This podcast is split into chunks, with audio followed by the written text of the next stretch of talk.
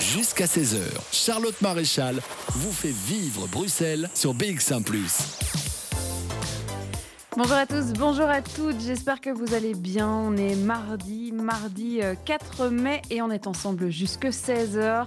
On est parti pour une nouvelle émission euh, Bruxelles Vie, on est en direct et dans la bonne humeur. Alors aujourd'hui, on ira faire un tour du côté de la Maison de la Francité qui s'invite chez vous pour des ateliers en virtuel, notamment celui de Robert Massard, un atelier sur la langue française qui se donne tous les mercredis après-midi. Alors je sais qu'on est mardi, mais puisque l'atelier se passe en même temps que l'émission, on n'aurait pas pu euh, avoir Robert Massard en ligne et en direct. Et pourtant, c'est ce qu'on va faire cet après-midi. On vous présentera les ateliers et puis surtout celui de demain. Pourquoi pas y participer vous aussi. C'est aussi l'occasion de se plonger euh, dans les archives de Bruxelles Vie. On ira faire un tour du côté euh, de la bibliothèque de Laken puisque on y avait passé un, un goûter littéraire et on avait passé un bon moment. On écoutera quelques extraits de cette émission d'archives. Et enfin, eh ben, dès 15h, je vous présente des projets qui se développent à Bruxelles. Et aujourd'hui, on parlera euh, d'un projet médiatique, un nouveau magazine 100% bruxellois qui est sur le point de se lancer et dont le crowdfunding est toujours en cours. Il s'appelle le sirop de Bruxelles. C'est la suite du sirop de Liège et on en parlera en deuxième partie d'émission avec tous nos invités. Bruxelles Vie sur BX1 ⁇ et comme d'habitude, on va commencer cette émission euh, en se plongeant dans les archives de Bruxelles Vie. Et il y a déjà euh, quelques temps, on était en direct de la bibliothèque de Laken pour vous faire vivre les goûters littéraires organisés euh, une fois par mois. Alors avant de commencer le goûter et de se plonger dans l'ambiance, j'avais rencontré Nurali Danali, avec qui j'avais notamment parlé du bâtiment de la bibliothèque. Et pour ceux qui n'ont jamais poussé la porte, c'est vrai que ça en vaut vraiment la peine. Alors je vous propose de découvrir tout ça dans un premier extrait. Alors vous êtes responsable logistique et collection ici à la bibliothèque de Laken et il faut quand même euh, le décrire à nos auditeurs. La bibliothèque de Laken est un lieu assez fantastique. On est juste à côté de la place euh, Boxtal, Émile Boxtal, euh, juste à côté bah, de l'arrêt de tram, de bus. Le métro Boxtal, exactement. C'est un grand carrefour où il y a deux, trois lignes de tram, deux, trois lignes de bus une grande place euh, quelquefois difficile à traverser à cause de l'encombrement des bus et trams, une station de métro, Boxtal également, et tout ça est présenté dans un petit, une petite euh, revue qu'on a appelée euh, en son temps le Petit Émile, Boxtal, et qui est devenu maintenant le Bibelaire, un journal qui reprend l'ensemble des activités de la bibliothèque, également des autres bibliothèques de la commune de Bruxelles, parce qu'il faut savoir que la commune de Bruxelles regroupe plusieurs bibliothèques, euh, deux grands pôles, Laken et les Richeclerc, également des bibliothèques de proximité, de quartier, et aussi des bibliothèques spécialisées, comme une bibliothèque artistique dans, au sein de l'Académie la, euh, de la rue du Midi, et une bibliothèque dans l'école des arts et métiers. Euh, il y en a d'autres également. On va, passer, on va présenter le, la bibliothèque de Laken, oui. Alors on va peut-être sortir de votre bureau, ça tombe bien, vous, vous y allez naturellement parce que c'est vrai que c'est un lieu qui mérite d'être raconté. Alors il y a une vraie histoire de cette bibliothèque et elle se voit rien qu'en rentrant puisque on est dans un lieu euh, qui date de 1912 et qui a été euh, remis à neuf mais dans le goût d'antan. Dans le goût d'antan, ils ont remis euh, la, salle des guichets, donc c'est le rez-de-chaussée, comme en 1912, à l'époque où c'était la maison communale. Euh, qui a duré jusqu'en 1921. En 1921, c'est la, 1921 ou 24, je n'ai pas la mémoire des dates. Euh, c'est donc la fusion des communes Bruxelles, Laken, Neder. Ça forme une seule euh, commune. Et nous avons donc maintenant plusieurs services dans la bibliothèque. Le service de la police, nous croisons un policier actuellement. La maison communale au rez-de-chaussée, avec donc la salle des guichets. Un centre culturel, la maison, le centre culturel de Bruxelles Nord. Hein, euh, à l'avant. La maison de la création, c'est ça La maison de la création, exactement. Et donc, qui est plutôt située à l'avant du bâtiment. Et donc, l'ensemble de ce bâtiment est rénové depuis une petite dizaine d'années. Euh, c'est vrai que cette bibliothèque a commencé, euh, en tout cas pour la section adulte, vers les années 70, encore avant pour la section jeunesse. et donc, par la force des choses, a été un peu assombrie. Alors maintenant, comme vous le voyez, c'est beaucoup plus clair. Euh, il y a des nouveaux rayonnages, tout ça est rendu très, très, très, très clair. Et ce qui a eu pour résultat, c'est que les usagers, les lecteurs, viennent plus régulièrement pour aussi profiter du lieu et rester. On appelle cela des lecteurs séjourneurs il séjourne la journée entière quelquefois. C'est vrai qu'on parlait de, l'histoire de cette bibliothèque. Euh, quand on rentre dans ce lieu, en fait, on peut tout de suite découvrir euh, les vestiges de cette histoire parce qu'on rentre dans un énorme hall euh, qui fait trois étages avec une verrière sur le dessus et des barrières métalliques qui, qui, qui en fait ont tout l'air d'être d'antan. Alors c'est un peu le cas, mais elles ont quand même été modifiées puisque le bâtiment a été rénové. Vous avez pris parti quand même de garder l'entièreté des vestiges du passé qu'il y avait dans ce bâtiment Tout à fait, le bâtiment est classé.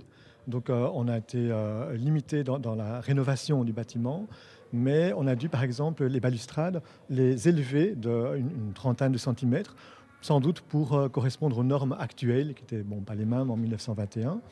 Autrement, le carrelage qu'on peut apercevoir au rez-de-chaussée, le rez-de-chaussée étant la maison communale, le carrelage est classé également. Donc il a, dû, il a fallu euh, retirer euh, petit carré par petit carré parce qu'on a creusé euh, au centre de, la pièce les grandes caves que vous avez visitées pour chercher votre livre de la réserve et y installer des compactus qui sont des armoires mobiles qui permettent de, ranger un maximum de livres dans, la réserve. Hein. Au, rez-de-chaussée, on voit la maison communale avec deux couples de, statues qui sont maintenus euh, qui sont maintenus euh, nus comme, les statues euh, le sont très régulièrement et qui sont en parfait état depuis dix ans que le bâtiment est rouvert. Il n'y a aucun souci. dans le petit hall d'entrée qui donne à la fois sur la police, sur la démographie et donc sur ensuite la bibliothèque, il y a un, grand tableau. Si je me rappelle bien, c'est l'invasion des Assyriens.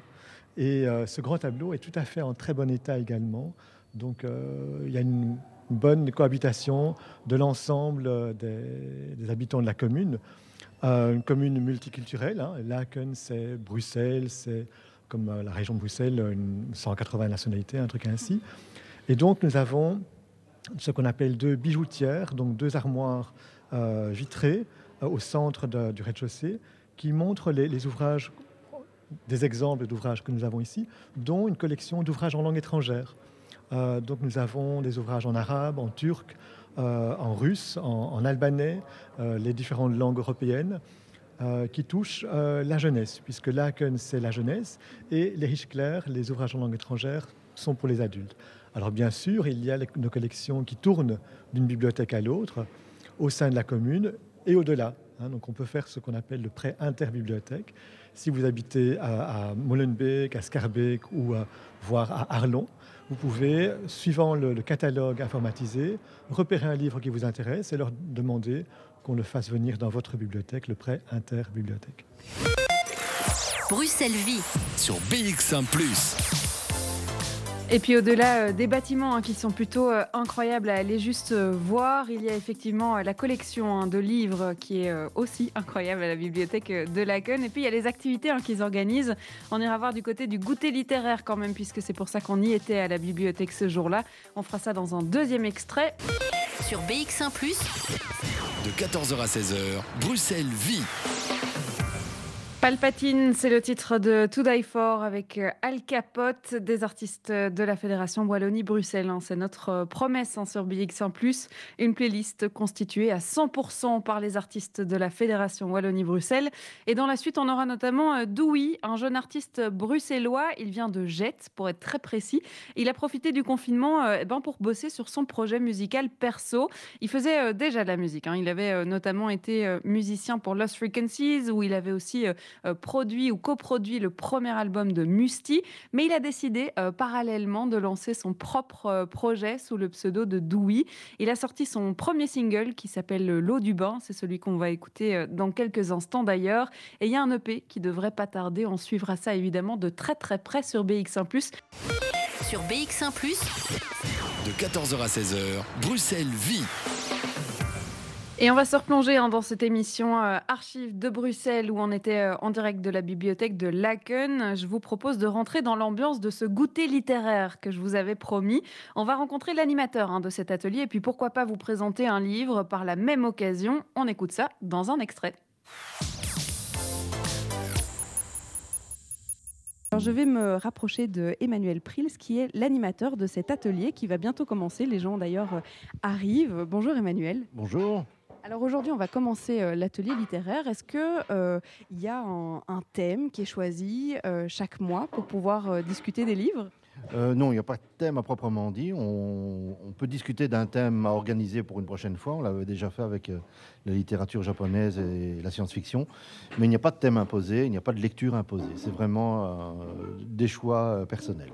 Donc tout le monde amène son livre et on en discute euh, du coup de cœur du mois. C'est ça, un peu ça. Ou n'amène pas, on n'est pas obligé de lire, on peut simplement venir pour découvrir des livres aussi. Bon ben nous on est là pour les découvrir avec vous. Alors il y a du monde aujourd'hui autour de la table. J'ai pas encore eu le temps de me présenter euh, à tout le monde, mais je sais qu'on va bientôt commencer. Alors de quoi est-ce qu'on va parler aujourd'hui? Alors nous allons parler de, cinq livres. En général, je présente toujours de, de cinq à six livres. Euh, tous les participants peuvent en présenter un. Donc en général, on tourne autour de, huit livres présentés par, par Goûter littéraire. Donc on va parler d'un livre qui s'appelle Rien n'est noir, qui est un livre sur le couple de, fait par Frida Kahlo, euh, qui est une euh, célèbre artiste euh, mexicaine, qui a eu une, vie absolument mouvementée avec Diego Rivera, qui est un autre artiste peintre muraliste. On va parler d'un auteur de science-fiction anglais, d'un très grand auteur de science-fiction anglais qui s'appelle Christopher Priest, avec euh, Conséquences d'une disparition, qui est un livre sur euh, le 11 septembre. Et puis enfin, un livre qui s'appelle Grossir le ciel, de Frank Bouise, qui est un polar rural, donc, euh, qui est extrêmement impressionnant. Donc, ça se déroule vraiment dans, la France rurale et hum, ça décrit très bien la vie des, fermiers solitaires. Alors tout le monde s'installe, vous allez pouvoir entendre aussi euh, les interventions de l'un et chacun, peut-être euh, avoir aussi euh, quelques questions à quelques moments. Je me baladerai aussi dans la bibliothèque parce qu'il y a tellement de choses à découvrir ici pendant deux heures que voilà, peut-être que au moment du gâteau je reviendrai, hein, c'est promis parce que je, on m'a déjà dit le. Pas trop, hein. Parce que bon, ça aussi, ça, c'est intéressant même d'un point de vue non littéraire. Un point de vue, oui, parce que c'est une bibliothécaire qui fait les gâteaux chaque mois. Tout à fait. C'est une collègue qui fait les, les gâteaux et elle est très douée pour ça. Bon, ben, du coup, je vais vous laisser commencer puisque votre audience a l'air euh, euh, prête à vous écouter. Oui, oui, Voilà, donc, euh, bonjour à toutes et à toutes. Alors, comme d'habitude, je crois que tout le monde a l'habitude de, du déroulement de, des goûters littéraires. Tout le monde est déjà venu une fois. bon, voilà, pas de problème. Il y a quelqu'un dans le fond, je pense, qui n'est jamais venu. Ah oui, euh, vous, êtes déjà venu, euh, madame? Je sais pas, vous êtes déjà. Oui, oui, tout le monde est déjà. Euh, vous n'êtes jamais venu. Donc, en très grande rapidité, c'est un club de lecture extrêmement libre. Donc, ça veut dire qu'il n'y a pas de lecture imposée, il n'y a pas de, devoir à faire chez vous, ce genre de choses, pas de journal de classe à donner. Donc, si vous avez envie de, donner, de présenter un livre, vous êtes tout à fait libre de le présenter. Sinon, moi, ben, je vous présente, comme, comme je l'ai dit tout de suite, de 4 à 6 livres par, euh, voire parfois un peu 7, mais c'est très rare, euh, qui traitent de tous les thèmes. Bon, moi, moi j'ai mes, évidemment mes zones de préférence, donc je suis plutôt spécialisé dans certains types de littérature, mais ici je présente en général euh, un peu de tout. N'hésitez pas à vous servir à boire et à manger, vous voyez, c'est tout ce qu'il y a là. Si vous avez d'autres questions, n'hésitez pas. Si vous devez partir plus tôt, il n'y a pas de problème. Si vous devez arriver plus tard, eh ben c'est trop tard puisque vous êtes déjà là. Donc, euh, on va commencer euh, par euh, donc aujourd'hui par un livre qui s'appelle Rien n'est noir, donc qui est paru récemment, je crois que c'est il y a deux trois mois. Donc c'est un roman de, Claire Berest, qui est une jeune écrivain français. Française, enfin, je ne sais jamais si je dois dire écrivaine, auteuse tout genre de choses. Pour moi, un écrivain, ça reste un écrivain, qu'il soit masculin ou féminin, et qui est un roman consacré à un couple euh, pour le moins chaotique, hein, puisque c'est le couple formé euh, de Frida Kahlo. Donc Frida Kahlo, c'est une célèbre peintre mexicaine, et de Diego Rivera, qui était aussi un artiste euh, muraliste, donc c'est-à-dire qu'il peignait des fresques sur les murs. Donc il est quelque part l'ancêtre direct euh, des gens qui font des graffitis actuellement. Et donc c'est euh, très très bien documenté, mais c'est surtout très bien écrit parce qu'elle s'attaque essentiellement aux couples formés, oui, au couple formé par Frida et Diego.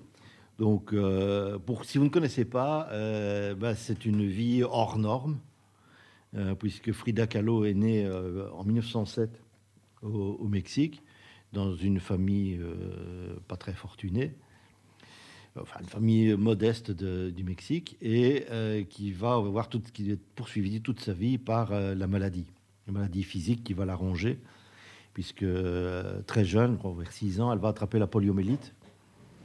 Et donc, elle va, elle va avoir la jambe, la jambe droite qui, ne, qui sera beaucoup plus courte que, que, la jambe gauche, qui est vraiment atrophiée.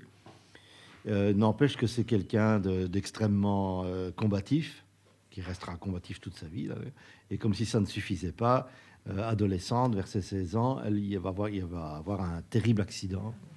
Elle va euh, monter dans un bus qui est percuté de front. Non, c'est le tram qui a percuté le bus.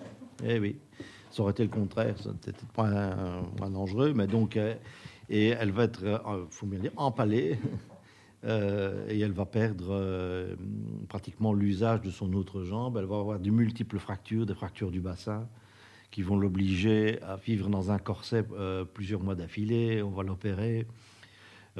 c'est si grave que bon, le médecin lui dit qu'il est hors de question qu'elle puisse avoir des enfants un jour, et surtout une souffrance physique qui va l'accompagner toute sa vie et euh, qui va l'obliger à d'ailleurs euh, changer complètement son orientation de vie, parce qu'au départ, elle voulait travailler dans le domaine de la médecine.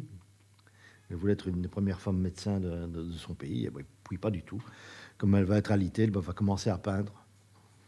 Et euh, sa carrière va commencer suite à cet accident. Bruxelles Vie sur BX1 ⁇ alors même si euh, j'aimerais bien vous raconter toute l'histoire de Frida Kahlo, hein, on va devoir euh, s'arrêter là, mais comme d'habitude, vous pouvez retrouver l'intégralité de cette émission sur notre site bx1plus.be, une émission tirée donc des archives de Bruxelles Vie. Après euh, l'atelier littéraire, le goûter littéraire, on va aller un peu plus loin dans notre connaissance de la langue française et découvrir un autre atelier en ligne cette fois et organisé par la Maison de la Francité. C'est Robert Massard qui anime cet atelier et il sera avec nous dans quelques minutes pour nous en parler. Jusqu'à 16h, Charlotte Maréchal vous fait vivre Bruxelles sur BX1 ⁇ et vous le savez, dans Bruxelles Vie, on aime bien vous proposer euh, tout plein de choses à faire hein, dans la capitale. On sait qu'on est encore euh, légèrement confiné, mais il y a quand même des choses à découvrir. Et il y a aussi des choses à découvrir euh, de chez vous en virtuel. Pourquoi pas participer à un atelier pour en découvrir un peu plus sur la langue française? C'est organisé par la Maison de la Francité et c'est Robert Massard qui s'occupe de vous faire ces ateliers. Il est avec nous par téléphone. Bonjour Robert Massard. Bonjour Charlotte, euh, bonjour. Alors racontez-nous un peu ces ateliers virtuels que vous organisez euh, pour la Maison de la Francité. Alors en ce moment, il s'appelle le français en question. Euh, c'est plusieurs rendez-vous, ça se passe le mercredi après-midi. Alors il, parle de quoi ces ateliers? Oui, alors ces ateliers parlent donc, ce, ne sont pas du tout des cours de français, hein, ce sont des, des moyens, des, des petites, des ateliers participatifs, c'est leur nom exact, c'est-à-dire que en présentiel, comme on dit maintenant, quand ça se passait avant le confinement, dans les locaux de la Maison de la Francité, aussi le mercredi après-midi et plus longuement, deux heures et demie à ce moment-là, euh, le public est appelé à intervenir. Donc moi je parle, je raconte des choses que je connais bien et qui les intéressent, mais je ne fais pas une conférence euh, euh, ex cathedra. Hein. Mhm. le, public peut, et c'est ça qui est agréable, même il y a même une interaction entre le public et moi et entre eux-mêmes. des gens se sont d'ailleurs ont des amitiés se sont nouées, des choses comme ça depuis cinq ans. Hein. Ça dure, c'est c'est maintenant presque la sixième année, oui et euh, en, virtuel, donc par euh, une application donc euh, avec écran partagé. Ben, ça, ça fait seulement quelques semaines que ça a repris parce qu'on s'est dit que c'était dommage les gens avaient peut-être oublié, perdre l'habitude de ces ateliers. Peut-être on a un petit public de fidèles, mais naturellement il faut aussi des nouveaux, aussi des nouvelles du, du, sang frais. Et en faisant donc avec l'aide évidemment bien sûr la publicité de la Maison de la Francité de Donald George, hein, qui est le directeur. Mais voilà, donc on a repris l'activité, mais naturellement un petit peu euh, diminué, c'est-à-dire euh, moins, moins ambitieux. C'est une heure, en fait deux fois une demi-heure avec une petite pause de dix minutes entre les deux. Mhm. Mais ce sont les mêmes thèmes à peu près, mais que j'ai euh, un peu quand même écourté ou un petit peu qui, qui c'est pas le même, ce n'est pas la même ambiance en, que quand on est vraiment devant les gens physiquement et devant et devant un écran avec une caméra. C'est la dynamique est très différente quand même.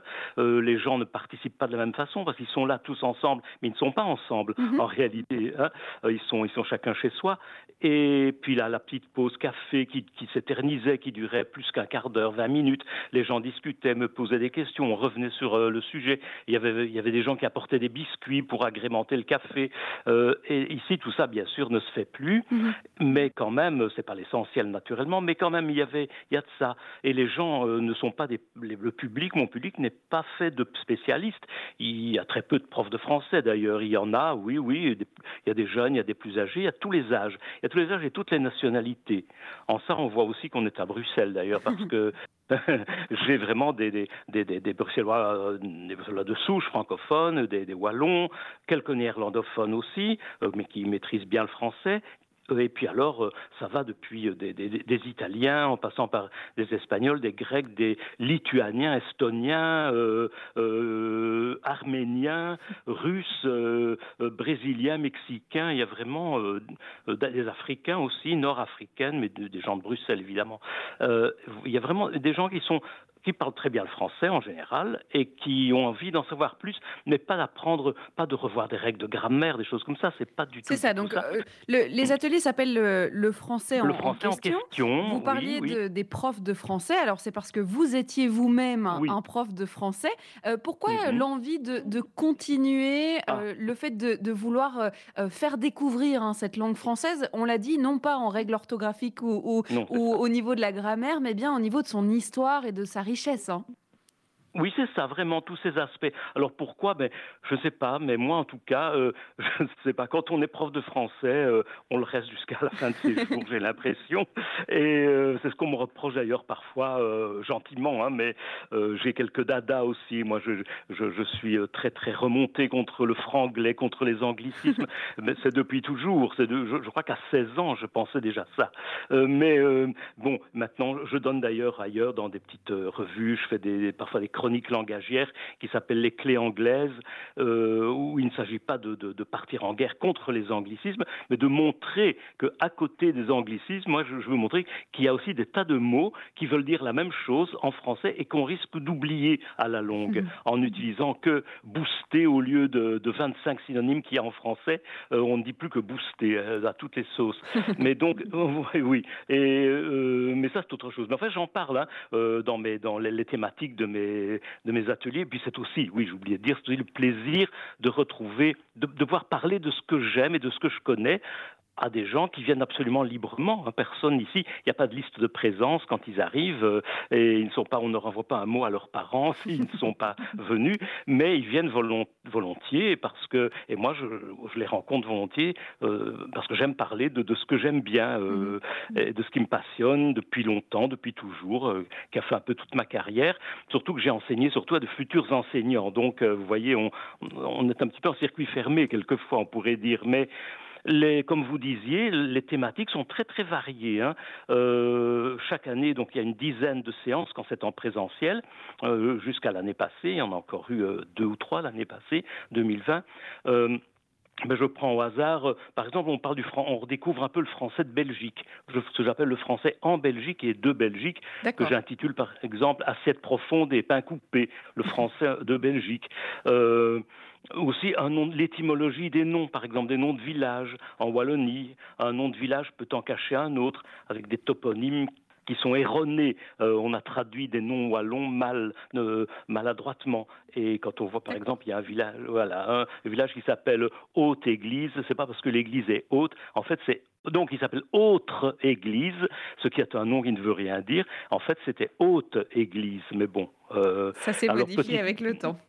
Mais c'est-à-dire que les, gens du cru, à l'époque où ils parlaient wallon, quand on a euh, voulu donner des noms officiels en Belgique ou au nom de lieux, ben, ils ont dit ben, nous, notre village, il s'appelle Haute-Gliche. Hein. et parce que le autre, ça ne se dit pas en wallon, deux, deux consonnes qui se suivent. Alors les, les, les toponymistes, les gens qui, mais qui ne s'y connaissaient pas très bien, en dialecte probablement, on dit ah ben c'est haute église, ben oui, une église c'est souvent haut avec son clocher. Euh, et c'est pardon, mais non, je me trompe, oui, je reviens. Non, c'est ça, donc c'était haute église, à l'envers, oui, c'est le contraire. Et voilà, oui, oui, oui, oui, oui, oui. Bon, alors il y a aussi euh, ah oui, il y a quelque chose qui est, que j'aime bien aussi, c'est quand le français traverse l'Atlantique. C'est parler un peu du français parce que j'ai des, des, des, lumières euh, sur le, le, le français en Amérique du Nord, par exemple. J'ai de la famille là-bas. J'ai pas mal étudié la question et j'aime bien montrer un peu le, les, les variétés du français au Canada, en Louisiane, des choses comme ça, faire découvrir aux gens qui, qui souvent savent un petit peu. Hein, tout le monde est un peu au courant de ces choses-là, mm-hmm. mais n'a pas beaucoup de, de c'est pas très précis, c'est pas très détaillé. Et alors j'ai pour terminer, si j'ai euh, une aussi une, un petit un, dada, comme on dit. Hein. Euh, c'est d'ailleurs par là que tout avait commencé. C'était mon tout premier atelier. Et puis le, la Maison de la Francité m'a demandé si je voulais pas continuer, mais en, en diversifiant les sujets. Mm-hmm. euh, mon premier, c'était euh, faire, ah, comment vais-je dire, euh, initier, faire connaître aux gens, non pas du tout la méthode, mais la méthode, oui, mais pas, le, pas un cours complet, de ce qu'on appelle l'intercompréhension des langues romanes. C'est quelque chose qui existe maintenant depuis une trentaine d'années à peu près, qui a, démarré dans des universités en France, euh, en Espagne, en, en Amérique du Sud, en Argentine notamment. Et l'intercompréhension des langues qui ont la même parenté, si vous voulez, qui ont une filiation commune. En linguistique, on appelle ça les langues affines, euh, comme aussi entre les langues germaniques, entre les langues slaves, on fait depuis quelques années la même chose. Moi, je ne les connais pas si bien ces langues-là. Par contre, mm -hmm. je me débrouille pas mal dans la plupart des langues d'origine latine euh, officielles, en tout cas, hein, comme le, le roumain, l'espagnol, euh, euh, ça va bien, et l'italien aussi. Et je ne leur donne. Le but, c'est de montrer au public intéressé qu'en possédant soi-même une langue d'origine latine, c'est-à-dire le français, eh bien, moyennant un petit peu de, de, de, mise au point, quelques de mises au point. Gymnastique presque. Gymnastique et une méthodologie aussi quand même, euh, quand même une certaine méthode. On peut arriver à comprendre assez facilement des textes et même en se parlant, quelqu'un qui parle en espagnol par exemple, mais sans que vous l'ayez appris et sans que lui ait appris le français. Mmh. Euh, en se servant des, justement des ressemblances, hein, en s'appuyant sur les ressemblances euh, des deux langues. Alors, on, on va peut-être revenir oui. sur les, les, ateliers oui, virtuels hein, de oui, la Maison de la Francité. Je vais vous proposer, euh, Robert Massard, de faire une courte pause et puis justement, on pourra peut-être détailler hein, notamment l'atelier de demain euh, auquel on pourra ça. encore participer. On va donc faire une, une courte pause. Jusqu'à 16h, Charlotte Maréchal vous fait vivre Bruxelles sur BX1 ⁇ vous êtes toujours à l'écoute de Bruxelles-Ville, il est 14h50 et on est toujours en ligne avec euh, Robert Massard pour nous parler eh bien, euh, de ces ateliers hein, euh, sur la langue française qui sont organisés par la Maison de la Francité et qui se déroulent eh bien, tous les mercredis à partir de ben, déjà depuis la semaine passée et ce dans les prochaines semaines aussi. Il y en a un demain. Alors justement, vous, vous le disiez hein, juste avant ce morceau et, et, cette petite pause, ces ateliers ils existent depuis 5 ans en, en présentiel présentiel. Oui, euh, oui, ils ont repris en virtuel pour la première fois la semaine passée. Comment ça s'est passé cet atelier virtuel? Alors euh, l'atelier l'atelier virtuel, bon la reprise, bon tout d'abord moi j'ai dû euh, m'habituer aussi à Zoom parce que je connais, je maîtrisais pas cette euh, cette plateforme, enfin cette, cette, application et la plupart de mes des, des participants moins aussi, pas trop, mais euh, ça s'est passé assez bien on doit dire. Je dois dire, bon, j'ai, en fait, ce n'est pas la semaine passée, euh, c'est, enfin, il y, a, il y a déjà deux semaines euh, que ça a repris, et là, j'ai eu justement malheureusement un gros problème, c'est que mon ordinateur est tombé en panne au moment, quelques minutes avant le, le départ. Heureusement, j'ai pu profiter très vite dans la maison où j'habite de l'ordinateur de quelqu'un d'autre qui que je connais très bien. Les gens, le public n'a pas trop remarqué. Bon, je leur ai expliqué que ça n'allait pas bien, mais que on allait se débrouiller. On a juste perdu quelques minutes. Mais sinon, euh, tout le monde a marché dans, l'affaire. Euh, je dois dire que chacun disait oui, bah, c'est pas tout à fait comme, euh, quand on était à la maison de la Francité, mais on était content de se revoir, chacun se faisait des petits signes en reconnaissant telle ou telle personne. je disais que même en présence, oui, en, donc en présence vraiment à la maison de la Francité, il y avait parfois des gens qui apportaient d'une boîte de biscuits ou même des, une dame qui faisait des biscuits elle-même pour cette occasion-là. Mais là, elle a fait une blague, et on n'en avait pas, mais elle en avait refait pour elle et elle en a montré un à l'écran. bon, voilà, des petites choses comme ça. Donc l'ambiance est toujours très très bonne. C'est une ambiance vraiment très amicale, très détendue. Et puis euh, la semaine passée, donc je ne vais pas parler de la fois où, ça avait mal démarré, mais quand même, euh, on avait finalement abordé le sujet et épuisé le sujet.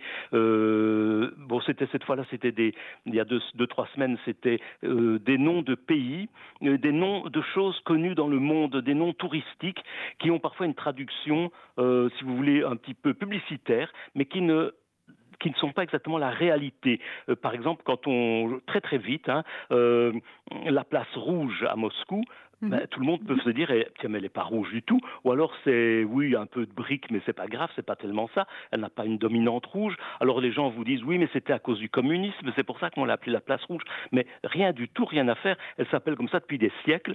Euh, quand on a construit cette place à Moscou, près du Kremlin, on a abattu un pâté de, de vieilles masures.